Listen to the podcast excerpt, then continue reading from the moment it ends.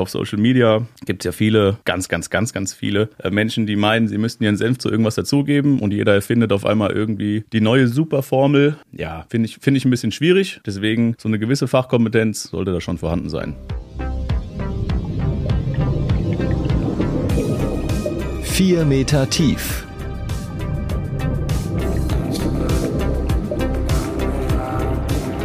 Der Deep Dive in dein Thema. Nachhaltiger, gesünder und schneller. Dahin gehen die Ernährungstrends im Jahr 2024. Das hat meine Kollegin Luzi Schug in ihrer Folge letzte Woche mit Ernährungstherapeutin Sarah Giesewski und Foodbloggerin Lisa Nentwich herausgefunden. In der heutigen Folge dreht sich alles um Fitness-Influencer und ihre Rolle als Ernährungsberater der Massen in den sozialen Netzwerken. Ich bin Clemens und Volontär bei der VRM dieses Jahr will ich Muskeln aufbauen oder dieses Jahr will ich endlich mein Wunschgewicht erreichen. Das gehört in jedem Jahr zu den beliebtesten Neujahrsvorsätzen der Deutschen. Viele greifen für schnelle und einfache Hilfe zu Social Media, wo Fitness-Influencer Ernährungs- und Trainingstipps teilen, die den Traumkörper für jeden möglich machen sollen. Doch halten diese Tipps auch das, was sie versprechen? Woher nehmen Fitness-Influencer ihr Wissen und kursieren möglicherweise auch viele Falschinformationen? Und wie wird man überhaupt Influencer?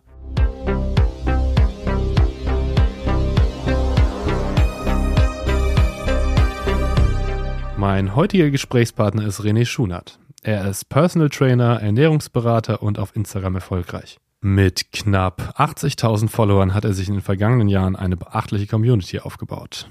Der 29-Jährige aus der Nähe von Darmstadt ist vor allem mit seinen Kochvideos für gesunde und fitnessgerechte Rezepte bekannt geworden. Und er ist von einem großen deutschen Hersteller für Fitness-Supplements gesponsert. René, wie war denn dein Werdegang und deine Anfänge in der Fitnessszene? Ja, in der Fitnessszene äh, war ich erst eigentlich gar nicht so aktiv. Ähm, ich habe angefangen, Handball zu spielen, äh, schon seit Kindstagen. Ähm, das Ganze ging dann auch äh, relativ professionell hoch, also Jugend-Bundesliga gespielt und wirklich da, äh, ja, eigentlich mein ganzes Leben in der Halle verbracht, ganzes Leben mit Sport verbracht.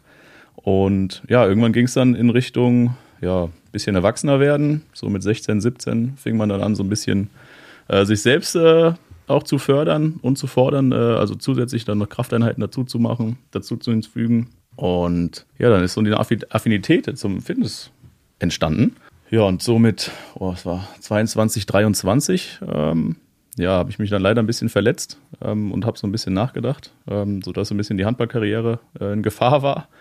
Ähm, warum das Ganze passiert ist und was ich dagegen tun kann. Und dann habe ich angefangen, mich mehr mit meinem Körper zu beschäftigen, ein bisschen äh, näher reinzuschauen und habe mich dann quasi entschlossen, äh, mich in dem Bereich so ein bisschen ja, weiterzubilden. Einfach um meinen Körper, mich besser zu verstehen, um am Endeffekt auch eine, eine bessere Performance äh, ja, auf die Beine zu stellen. Und da habe ich tatsächlich angefangen, äh, Ausbildung im Fitness- und Ernährungsbereich zu machen. Und so ist die ganze Geschichte dann erstmal gestartet. Dann kam ja irgendwann Instagram. Äh, hast du das von Anfang an schon im Kopf gehabt oder hat sich das so im Laufe deiner Ausbildung ergeben? Also ich bin ganz ehrlich, Instagram äh, war schon immer eigentlich so ein Thema, dass ich damit jetzt in Ernährung oder Fitness irgendwas mache, äh, eigentlich nie. Ich wollte eigentlich immer ein cooles Profil haben, hatte auch am Anfang irgendwie mein Lifestyle-Profil, bin aber auch ganz ehrlich, bin da nicht dran geblieben. Das ist dann ja irgendwo im Sande verlaufen. Ja, aber dann fing das an mit den Ausbildungen, die ich dann auch erfolgreich abgeschlossen habe. Ähm, habe dann so ein paar Freunde gecoacht, habe hier und da ein paar Tipps gegeben. Ja, und da habe ich mir gedacht, hey, vermarkte das Ganze doch mal für dich. Und äh, ja, was gibt es im Endeffekt äh, Besseres als kostenlose Werbung auf Social Media? Und da habe ich dann angefangen. Und so begann dann das Ganze, ohne jetzt äh, den Gedanken zu haben, da jetzt ein großer Influencer zu werden oder generell zu beeinflussen, Influenzen, äh, sondern einfach, mach einfach mal äh, ein bisschen auf dich aufmerksam. Und so ist das Ganze dann gestartet. Also bist du in das Influencer-Werden praktisch so ein bisschen reingerutscht. Wie lange hat es denn gedauert oder beziehungsweise wie viele Follower brauchtest du denn, bis du wirklich Fuß gefasst hast und auch die ersten Sponsoren sich bei dir gemeldet haben? Äh, das Ganze war, also dadurch, dass ich ja immer im Kopf hatte, hey, machst du mal so ein bisschen Instagram, aber so ein bisschen war dann halt leider Fehlanzeige. Ich habe angefangen, so ein bisschen meine Trainingsvideos zu machen, meine Ernährungsvideos zu machen und habe mir dann gedacht, hey, das, äh, das werden Leute auf dich aufmerksam und das ist eigentlich ganz cool.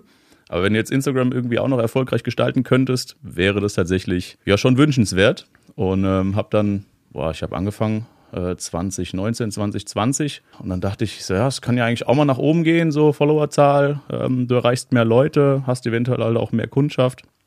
Äh, muss man ja ganz ehrlich so sehen. Ähm, kannst aber auch mehr Leuten helfen. Ja, und dann hing ich tatsächlich so, also du hast ja schnell mal so 100, 200, 300 Follower, das kommt ja schnell mal allein durch Freunde auch, 500 auch, ist auch in Ordnung. Ja, aber da hing ich dann so, keine Ahnung, ich glaube so bei 1000 Followern, 1500 Followern hing ich da so anderthalb Jahre lang, ohne dass sich irgendwas getan hat. Und das war dann schon, war dann schon krass, aber ich habe mir gesagt, ich bleib dran. Und ja, anderthalb Jahre später, knapp zwei Jahre später, Warum auch immer, hat Instagram mich gut gefunden. Der Algorithmus war äh, mein Freund. Und dann ging ein Video auf 9 Millionen. Und dann fing es halt tatsächlich an, dass die ersten Sponsoren kamen und die ersten echt berühmten äh, Leute aus unserer Zeit, die da mit YouTube und Instagram wirklich äh, geil dastanden. Und äh, dann begannen die ersten Kontakte. Und wie kann sich jemand, der dich nicht kennt, deinen Content vorstellen? Also mit was für Inhalten hast du auf Instagram den Durchbruch geschafft? Also hauptsächlich habe ich mich der Ernährung gewidmet, bin so ein bisschen auch auf mein privates Leben gegangen, was ich für mich brauchte und das waren schnelle und einfache Rezepte. Äh, viele meiner Freunde sagen, oh, ich kann nicht kochen, das ist alles nichts für mich und mir ging es dann wirklich äh, hauptsächlich darum, dass jeder kochen kann oder es jedem möglich zu machen, dass er kochen kann. äh, mit schnellen und einfachen Rezepten, weil wir haben alle keine Zeit. Wir wollen meistens alle nichts Aufwendiges und demnach ähm, ist da wirklich jedem geholfen, der ja schnell und einfach irgendwas zu essen zaubern möchte. Also hast du praktisch das Kurzvideoformat auch für dich entdeckt. Wie wichtig oder wie förderlich war es denn, als dann die Reels auf Instagram auf einmal explodiert sind? Ja, auf jeden Fall. Also Kurzvideos, ähm, das ist genau meins. Ähm, die Leute haben im Endeffekt auch nicht viel Zeit, sich Sachen anzugucken oder generell ist Social Media sehr, sehr schnelllebig. Das heißt, wenn in den ersten drei, vier, fünf Sekunden eigentlich nichts Cooles passiert, ja, wird eigentlich schon weiter gescrollt. Deswegen äh, sind gerade die Kurzvideos ähm, für mich auch sehr, sehr wichtig und in dieser kurzen Videozeit, also bei den Reels, da viel Input zu geben und am Ende ein geiles Rezept zu haben, das war halt für mich immer ja eigentlich auch sehr gewinnbringend, würde ich jetzt mal sagen. Also den Leuten gefällt das sieht man ja an den View-Zahlen und an den Follower-Zahlen, dass das nicht ganz so schlecht laufen kann. Und klar, als äh, Instagram die Reels eingeführt hat, in, in, in, internen Kreisen sagt man natürlich auch, dass äh, Instagram das ein bisschen mehr gepusht hat, dass es mehr ein bisschen mehr Reichweite bekommt. Und ich äh, wage mich jetzt mal aus dem Fenster zu lehnen, dass mir das natürlich auch sehr geholfen hat. Laut einer aktuellen Studie halten mehr als die Hälfte der jungen Erwachsenen Influencer für glaubwürdiger als Werbung in den klassischen Medien. Das, gepaart mit ihrer großen Reichweite von nicht selten mehreren hunderttausend Followern, gibt ihnen eine große Plattform und eine große Verantwortung. Gerade jüngere Follower idealisieren ihren Lieblingsinfluencer und befolgen dessen Tipps und Ratschläge oft bis ins Detail. Das könnte dann problematisch werden, wenn durch Influencer gegebenenfalls Falschinformationen, bewusst oder unbewusst, verbreitet werden.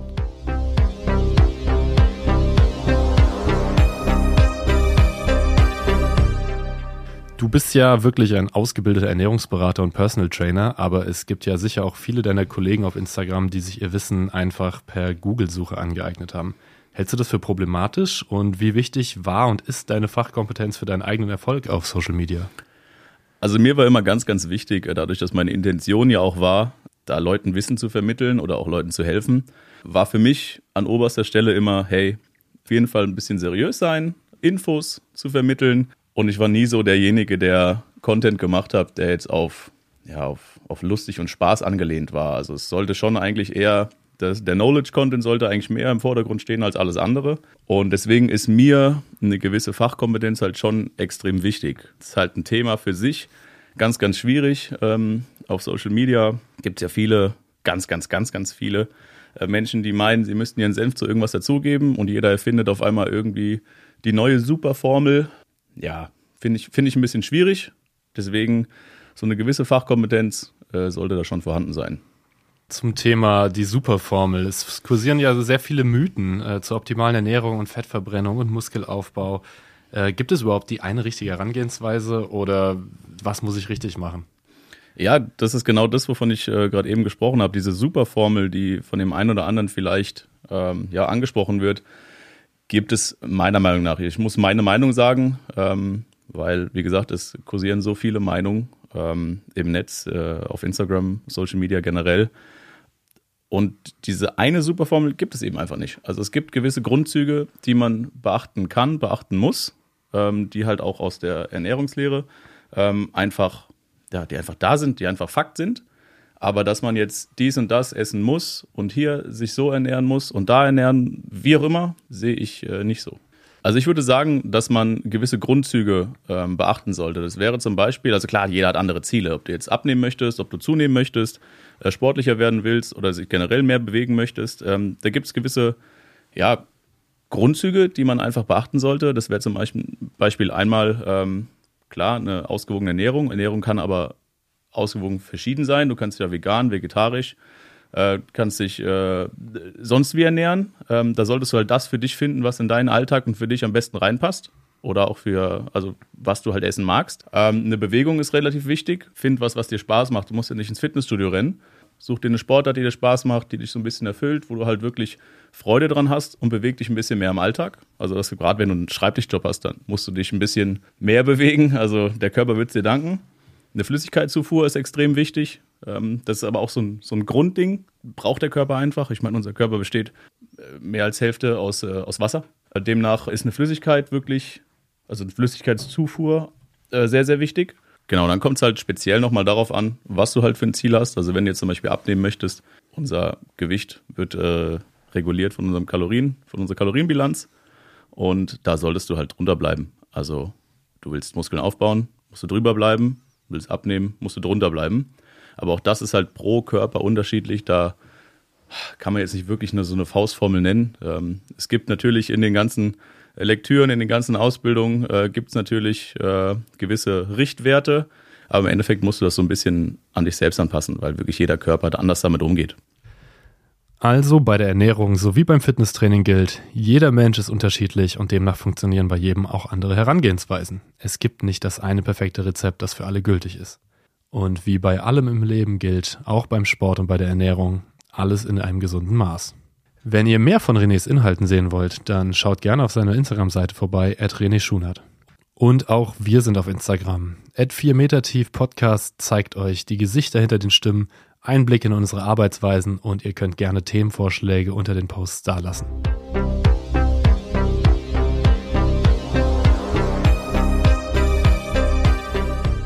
Vor allem Fitness-Influencer bzw. Fitness- und Ernährungsinfluencer sind ja seit einigen Jahren mega am Hype auf Instagram. Äh, denkst du, dass die Blase auch irgendwann noch platzen könnte oder ist Fitness und gesunde Ernährung schon so bei uns etabliert? Also die Frage mit der Blase ist natürlich äh, ja in allen Fällen. Also wenn jemand wüsste, dass die Blase irgendwann platzt, das, das wäre cool, weil dann könnte man sein komplettes Handeln danach richten. Aber ich bin tatsächlich äh, sehr davon überzeugt, dass äh, gerade die Fitness- und Ernährungsindustrie ähm, nochmal einen neuen Hype gerade äh, erfährt, weil was du mitbekommst, wie früh das jetzt schon beginnt, ähm, aber auch wie das durch die Gesellschaft durchgeht, dass ja auch Leute im etwas höheren Alter, sage ich jetzt mal, die jetzt äh, nicht so in dem Sturm- und Drangalter sind, auch trotzdem komplett auf Ernährung achten, ähm, auf Sport achten.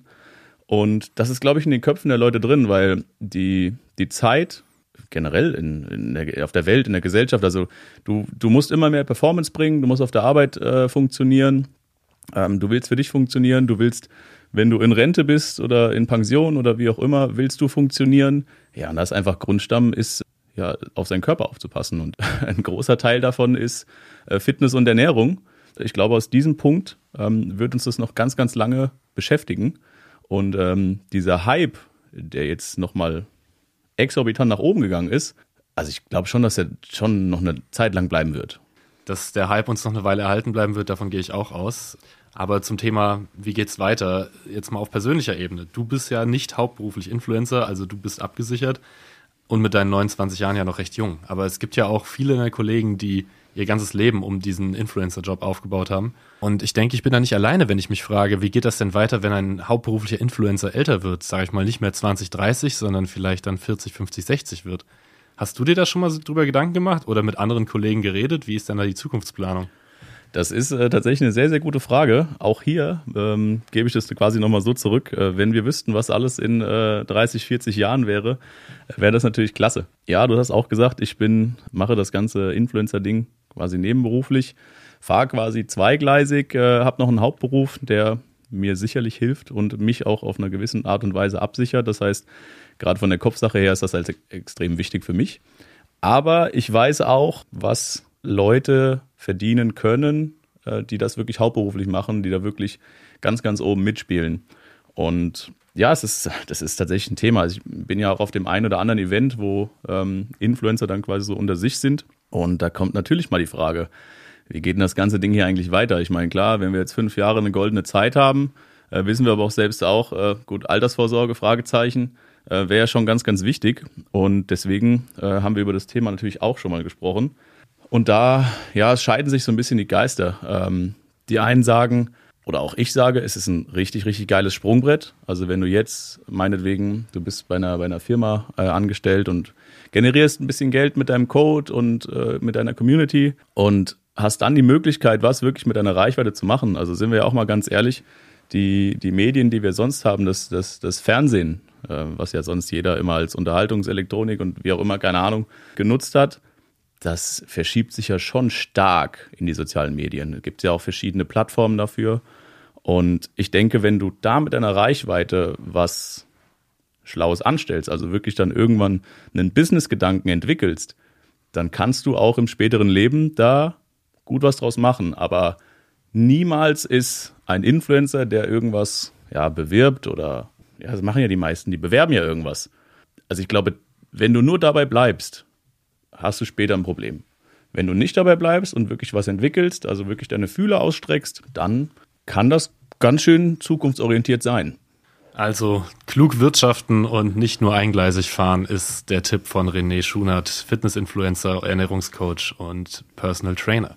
Vielen Dank, René. Sehr, sehr gerne. Vielen Dank, dass ich da sein durfte.